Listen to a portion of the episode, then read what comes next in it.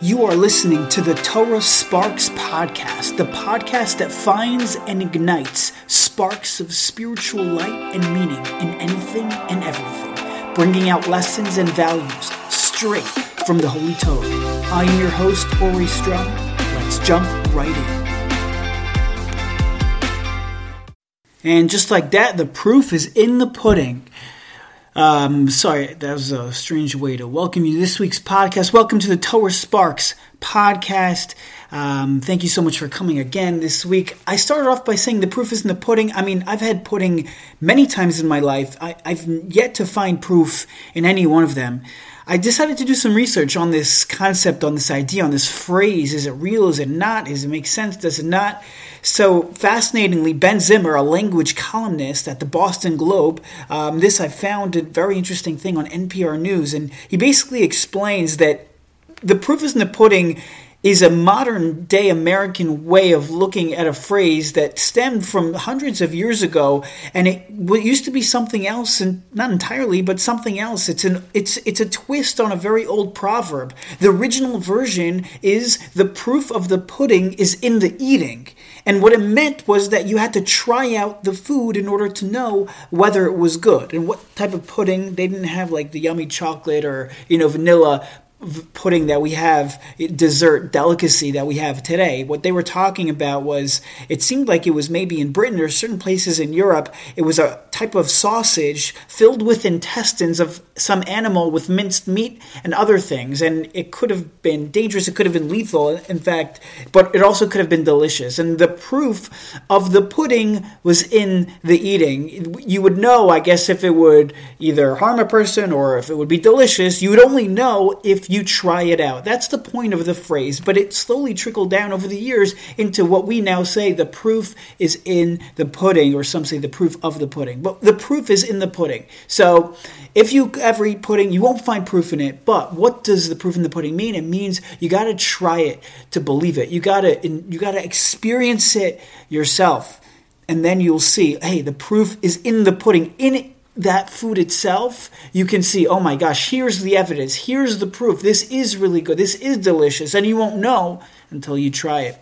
You know, it's interesting, there's, Avraham Avinu was tested uh, ten times, ten hard tests, but it's not until this week's parsha, the Akedah, where Hashem, quote unquote, he doesn't say those words, I haven't found it yet inside in any Meforish, but Hashem says uh, the proof is in the pudding. Again, he doesn't say those words exactly, but the, this concept, this idea, until he says, Ata Yadati, now I know that Avraham Avinu, oh my gosh, you passed this test, the test of the Akedah, now the proof is in the pudding. I see that you are fully committed, you are dedicated. You know, Rashi says in this week's parasha, when Avraham Avinu got up early to, to, to, to Vayakod, and he saddled the donkeys himself, and Rashi says that that famous Chazal, She'ahava Mekalkeles Ashura, what love, it, it, it redirects, it, it bends that which is straight, it makes things crooked, you do funny things, you do crooked things. When you love somebody, when you love something,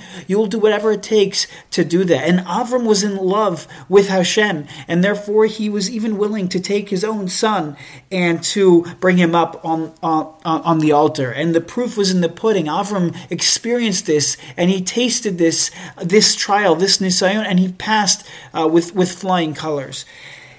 You know, it's interesting. We call it the Akedah. And by the way, we'll get back to this idea of the proof is in the pudding because it's very nogea to us in our own lives, um, in our Avodas Hashem. But this idea, I just want to highlight uh, a couple a couple things we see from the Akedah. First of all, it's called Akedas Yitzchak, the bounding, the binding of Yitzchak. I mean, that's a funny part to highlight. After all, yeah, he was bound up, but maybe Hashem should have called it Shechitas Yitzchak. You know, if the idea was to slaughter his son, call it the, the slaughtering of Yitzchak, or uh, you know, maybe something else, or maybe Hashem knew it was going to be called the, the ram, dude, Shechitas Ayl. I'm not sure. You could have come up with another name. Why are we highlighting the Akedah? That word Akedah is only mentioned, I believe it's only one time in the parsha, where it, it's almost like a, it seems maybe like a side fact. Hey, Avram ended up, he went to the mountain, he got up the mountain, and he he um, he he binded, he bound it. I'm not sure how to say it. Someone got to get back to me about how to say it exactly. No, I'm kidding. It's fine. Okay, we're all human beings. Okay, we can make it safe. Fine. Proof isn't the point. Okay, so he finally bound. The pasuk tells us Um, if I can find it, Vayaroch es ha'etzim, he like set up the fire, the, the wood, Vayakod esir Yitzchak beno, and he bound, he bind it, he bound Isaac his son. He tied his hands and his feet behind him, and he placed him on the altar on top of the wood. So it says Vayakod esir Yitzchak beno. So the whole thing, we were always referred to it as the Akedah Yitzchak just because of that one fact. You know, I was thinking, perhaps uh, we could suggest the following. Maybe there's something so incredibly crucial about specifically the word Akedas Yitzchak, the fact that he was bound. And if you think about it, you know, the Torah tells us that Vayar es hamakom meirachok, he saw it from a distance. To a certain degree, Avram was a human being, and yes, he did it with love, and this was what Hashem said, and this is what he was going to do.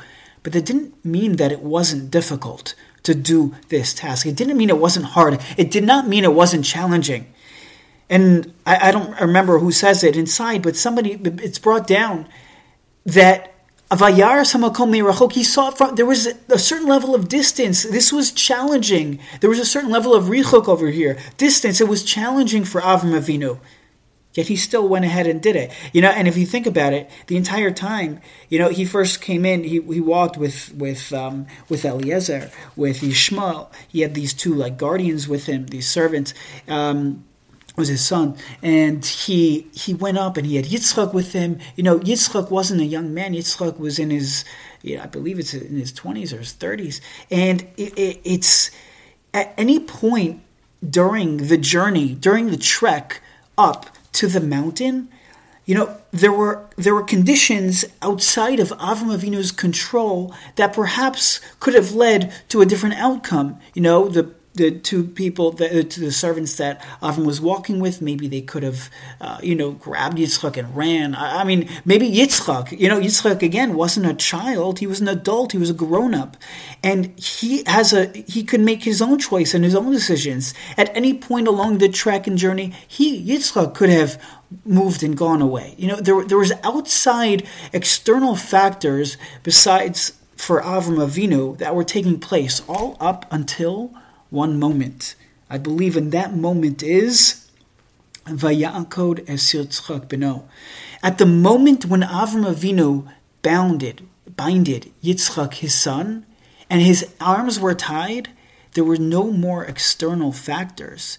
It was now came down to the ultimate test, the ultimate truth. There was nothing that could have happened now that prevented except for Avraham Avinu himself, and it was now an arena with Av between Avraham and, you know, the choice. Oh my gosh, do I actually go ahead and do this or not? There was no more external factors at this point. Yitzchak couldn't have gone anywhere; he was bound, bounded up. So Avraham Avinu had a choice, and the next pasuk tells us, "Va'yishlach Avram es Yado." He he lifted, he raised his hand, he sent his hand, he he he took the the, the knife to slaughter his son, and then and then we know what happened. The Malach says, no, no, no, no, no, don't do it. But it was at that moment, specifically at the Akedah moment, specifically when he was bound up, where it was Avraham and Avram alone to do what Hashem wanted him to do, and Avraham Avinu passed, and the proof was in the pudding. You know, there's another, um, and the, perhaps that could be an insight. It's why we highlight this idea of Akedas Yitzchak in particular, uh, because it's at that moment where we see the true colors of Avraham Avinu. Another idea, another message, if you look, it says that Avraham Avinu, he brought two people with him, Eshnei Na'arav, two lads with him, Yishmo Vali Ezer, Rashi says, and Rashi says, She'ein Adam Chashuv Rashai Lotzeis Laderach Belo Shnei Anashim. An Adam Chashuv, a prominent, a por- an important person, an Adam Chashuv is nisht allowed, is not allowed to go out and travel on a road without two people accompanying him. Now let me ask you a question. How did Avraham Avinu know this halacha? Right? And there's halacha. How, how did Avraham Avinu know this? Elamai, what do you see? You see that Avraham Avinu knew that he was an Adam Chashuv, right? The fact that Avraham Avinu took with him two men and he was mekayim this halacha, we see that Avraham Avinu understood, hey, I'm an Adam Chashuv. And that's something that, you know, is such an incredibly important idea. A person has to constantly remind himself, hey, I am an Adam Chashuv. I am an a prominent individual. I am so important. I have a chilek, a lo kamimal. I have a neshama that stems from the kisi ha-kavod. I, by definition, am Adam Chashuv. I'm so great. And therefore, when a person thinks like that, then sin becomes something that's beneath me. It's something that something that I don't have. I, don't, I can't do that. I don't have time for that. It's not something. It, it becomes something that's beneath your dignity when you realize you are an Adam Chashuv. There is no such thing as a Jew that's not an Adam Chashuv. Um, just going back to this idea of the proof is in the pudding. You know, the idea is that you got to try it. You got to experience it. And this is this is really Judaism, I would say, in a nutshell. If I would say Judaism in a nutshell, I would say the proof is in the pudding. What do I mean? What I mean is that, you know, you could try to find proof for this, and you find proof in the Torah and the, the mass revelation. You could come up with lots of different proofs in Shemitah and, you know, the, the Shlushba Golem. You could come up with different proofs. But, you know, ultimately, if somebody doesn't want to buy into it, they won't buy into it. But the greatest proof for Yiddishkeit is in the pudding. You got to try it. You got to taste it. You got to experience it. And Avraham Avinu is this prime example because he was so close and so devoted and so connected and so in love with Hashem. It was Mekalkeles Ashura. It changed his trajectory of life. It changed his normal way of doing things, and the Hashem way became what became what was normal. The proof is in the pudding. We have to we have to put our foot forward and and try it and taste it. And if something might be difficult, and if waking up early in the morning it seems like it's so far beyond, try it, taste it, see what it's like. And if going to shul and shop, try it, taste it, see what it's like. You know, I never could bake challah, it's too much. Try it, taste it, experience it. The proof is in the pudding.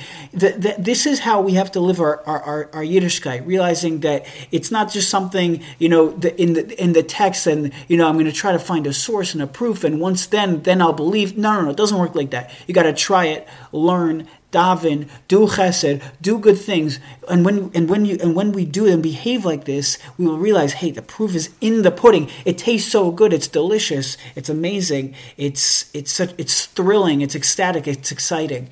May we be zoche to take uh, some of these lessons of Avraham Avinu, uh, and re- just like Avraham Avinu was the, you know, his this test of the Akedah was the proof in the pudding. We have to realize that our Yiddishkeit is our proof in the pudding, and realize that, hey, let me give it a taste, let me give it a shot. If you know somebody who doesn't, you know, who's not fully affiliated, who connected, maybe reach out to them, send them something inspirational, something inspiring. Tell them, hey, just taste it, just try it, give it a taste, and um, I think we'll see some beautiful results.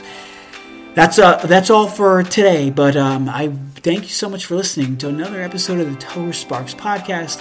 You know what to do. If you like this the content, please share it, please rate, please leave, leave a review. It could go a long way. Feel free to leave me a comment. If you have any questions, comments, feedback, always love to hear what you guys have to say. With that, have an amazing rest of your week.